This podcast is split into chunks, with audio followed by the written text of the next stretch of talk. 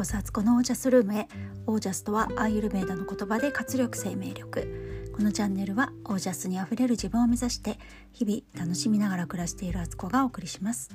皆さんこんばんは、えー、今日は4月8日金曜日現在夜の21時21分です。このこういうね文字数字の並びが大好き大好物な私です。はい。どうでもいいんですけど、えー、今日はですね今日買い物したものをね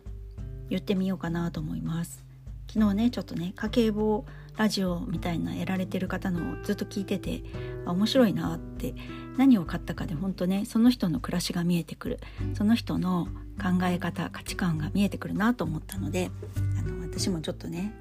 真似してみようかなと思って今日言ってみます。えー、今日はちょっと隣町隣駅なんですけどそこまであのウォーキングしたついでにというか、まあ、これを買いに行った目的があったんですけど、えー、スーパーでね地元密着型あの現金しか使えない八百屋さん的なとこなんですけどそこで、えー、いちごをねあの箱で買ってくるっていう箱もあのよくいちごが4パック入ってこうお店で並んでる時に置いてある箱あれに結構その半分ぐらいの高さまでいろんなサイズのいちごがバーッとね、あの、投げ込まれてるというか まああの規格外だったりあのサイズ違いなねちょっと半端品みたいな感じなんだけどあのたくさん大量買いできるのがあってそこにね買いに行きました。いちごがねこれがね680円なんですよ。あの税抜きでね。だからすごいお得なんですよね。よく売ってるいちごのパックって398円とか498円ぐらい。で最近ちょっとね安くなってきて298円とかそれぐらいのものも出てるんですけどもうそれがだから4パック買ったら1,000円は軽く超えると思うんですよね。どんな安い感じのものを買っても。だけどあのまあまあほんと美味しくて結構大粒のねいちごも入ってたります。ものすごいちっちゃいのもあるしたまにすごい変な形のねあのものもあったりするんですけどもう4パック以上の多分数入って680円、えー、とちおとめだったかな。これをね週1回ぐらいはね買いに行ってるんですよ。でもう豪快にね食べたいだけいちごを食べるっていうことをしていてうちは。で子供たちなんかはそのいちごのヘタを取ってねマッシャーで潰してで砂糖を1杯ぐらい入れてであと牛乳をそこに入れていちごミルクにして飲むっていうねまた贅沢なね 多分普通にいちごをね398円とかで買ってきたらそういういちごの使い方したらお母さんは大体怒るみたいな感じですけど、えー、1箱680円ですのでもうあの存分に好きなだけやればみたいな感じでねやって子供たち一人一人ね自分で作ってました今日。それを買いに行ったのとそこねアボカドがね1個98円で売ってたんで4個買ってあと,、えーと、国産のレモンね原農薬の国産レモンが2つで198円。愛媛産だったかな。それを2パック買ってあとくるみがね珍しく殻付きのくるみがねネットで売っててそれが698円だったんですよ。あんまりねあの殻のついたくるみって関東地方のスーパーじゃねほとんどねあの都会のスーパーというか街中のねスーパーでは見かけないんですけどすごい珍しく売っててなんかこの間これもねあのドイツ在住の日本人の方のねラジオを聞いてたらあのクリスマスの時期とかくるみをね机の上にあの殻付きのをいつも置いててで好きなタイミングでみんながねめいめいあのその殻を割ってね食べてますみたいなのを聞いててあとってもなんか風情があっていいなと思ってたらちょうどくるみをね今日殻付きを見つけたんで買ってきました。でそこでのお買い物の合計が2296円そしてもう一個お店に行きましてこれはディスカウントストアでチェーン展開してて関東だけなんですかね。あのジェイソンっていうとこがあるんですけどジェイソンでねあんまり行ったことないお店なんですがあのー、ちょっとね非常食とかをね買っといた方がいいかなって最近まあ地震が多かったりするのでこの間ねあのアマゾンでお水は取り寄せてたんですけどあのちょっとねなんか多少なりともレトルト系のものとか何かあった方がいいかなと思ってジェイソンにねあの行ってみました。で結局ねあのちょっとかさばるのでウォーキングしながら行ってるのであんまり持てなくて荷物としてなのであのそこではねあの結局カップラーメンとか買わなかったんですけどなんかねキレートレモンとかペットボトルのあの500とかですけどああいうのがねなんと1本39円とかで売ってたりとかしてびっくりしましたね。この安さ何なんだろうみたいな。あのー、結構ねうちの子供たちとか夫がねあの炭酸ジュースが好きで時々ね急になんか「あなんか炭酸飲みたいね」って言ってでも家にはそんな常備してないのでそうするとねマンションのエントランスで自販機があるんですよ。そこにねあの子供にお使いに行かせたりとか子供たちも喜んで買いに自分たちの分それぞれ買ったりとかしてるのでなんかたまにあるといいなっていうねなんかちょっと備蓄品としてねあのキレートレモンなんかねあのちょっとスカッとするし多少なりともあのなんかレモンとか入ってんのかな？入ってないかな？でもまあクエン酸が入ってそうな感じはするし。なんか今度ちょっと車で行ってケース買いしたいななんて思っちゃったとこでしたけど。なんかね人手不足なのかお店中にねそこら中に棚の前にあの食材の段ボールがね積んであってこれからそれをねあの解体に時してあの棚に並べなきゃいけない状態になってるところばっかりでものすごいあの通路が歩きにくくなってる場所がいっぱいありました。なんかねこう人手不足とかなんかこういうとこに出てるよなと思いながらね。なんかなんならちょっと私並べましょうかみたいな気持ちにもなったんですけど そんな客いたら困るっていうね。そんな感じでなんかいろいろ安いものは安いしなんか選んでここではこういう、まあ、飲料とかね買ったら買うお店みたいな風に覚えておくといいかなっていう一つちょっとねまたあの場所を開拓したという感じですね。主婦なんかは本当にねあのどこどこはこれが安いとかこれを買うならあのお店に行くとかなんかそういう目利きというかね鼻が利きますよね。でこれって多分原始の頃に女性は男性は狩りに行って女性は木の実とかをね収集していたんですよ。その名残があるらしくてこう買い物行ってちょこちょこちょこちょこいろんなものをね集めてくるの。集めて、まあ、イコール買うってことなんですけどそれが女性はやっぱり得意みたいです。なんてね。で、まあ、そこではね今日はねジェイソンではお菓子系ですね、まあ、うちね子供たちも3人いるし夫もねあの仕事終わったらちょっとほっと一息入れたい時にお菓子が必要でカントリーマームとかねキットカットとかあの199円でしたので買ったりとかしてそこでお菓子系など買って1428円の出費です。でトータル今日使ったお金っていうのは3724円、えー、全て食料品です。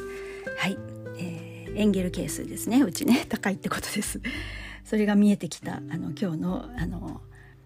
買ったものでした。はい。でえっ、ー、とまあね今日ちょっとこんなね家計簿的な話をできたらなと思ったんですけどもう一つちょっとねもうちょっと自分で深く考えてまた考えをまとめてから話したいテーマでもあるんですけど主婦業ってそんなに大したことないの？っていうねはてなっていうのはねそういうのをねすごくねこう疑問に思うことが最近多くて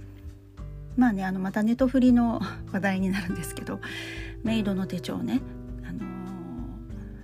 シングルマザーになって DV から逃げてきてねシングルマザーになったお母さんがあのその底辺の生活を抜け出すために選んだ職業っていうのがメイドと言われるようなね家政婦的な仕事だったんですよ。で、まあ、そういうのをそういうのを見てたりとかあとあ今ねその赤毛のアンの「アンという名の少女」っていうのも見てるんですけどそれでもアンがねあの引き取られたお家マリマリラとマシューのお家が経済的にちょっと苦しくなった時期に自分でもなんか仕事をするみたいなシーンがあってその時あの近所のお家とかを回ってね何かあのお手伝いさせてくださいみたいな言ってなんかお掃除とかをするシーンがちらっと出てくるんですよね。なんかそれを見たりとかしてもなんかモヤモヤモヤモヤ私の中でずっとしていてそれって結構こう、まあ、言ってみたら主婦がやってる仕事じゃないですか。なんかすごくメタファー的にそういう仕事ってあのものすごく価値が低いように扱われているのを見てモヤモヤモヤモヤしたんですよね。まあ、それはね私が今自分でやっていることのほとんどがやっぱりそういう主婦業のことであるし、まあ、あの今までやってきたこともねドゥーランの仕事もそうだしそれ家事っていうね講座をやったりとかしてた時もそうなんですけどそんなに価値のないことをやってたのって思うんですけど私は決してそうじゃないと思っていてなんかそれこそねお家でお母さんが病気になったりとか家を何日か空けるって言っただけで家の中ぐっちゃぐちゃになりますよね。でまあ23日ぐらいだったらいいけどそれが2週間とか1ヶ月とかね続いた時ってもうなんか家の中崩壊状態って感じじゃないですか。で食事だってすごく適当になってしまうとそれが健康被害にもなったり精神面へのねなんかこう影響もあったりするし家に帰ってきて家がまずぐっちゃぐちゃって結構ねしんどいと思うんですよね。それを整えてるお母さんまあお母さんじゃなくてもいいんですけど整える人って絶対必要だし誰かがやらなくてはいけないし一人暮らしであろうと住人家族であろうと家事ってあるんですよね。でものすごく生きるためには必要なことであってそれをするとやってる本人もものすごくこうすっきりしていい気分になるし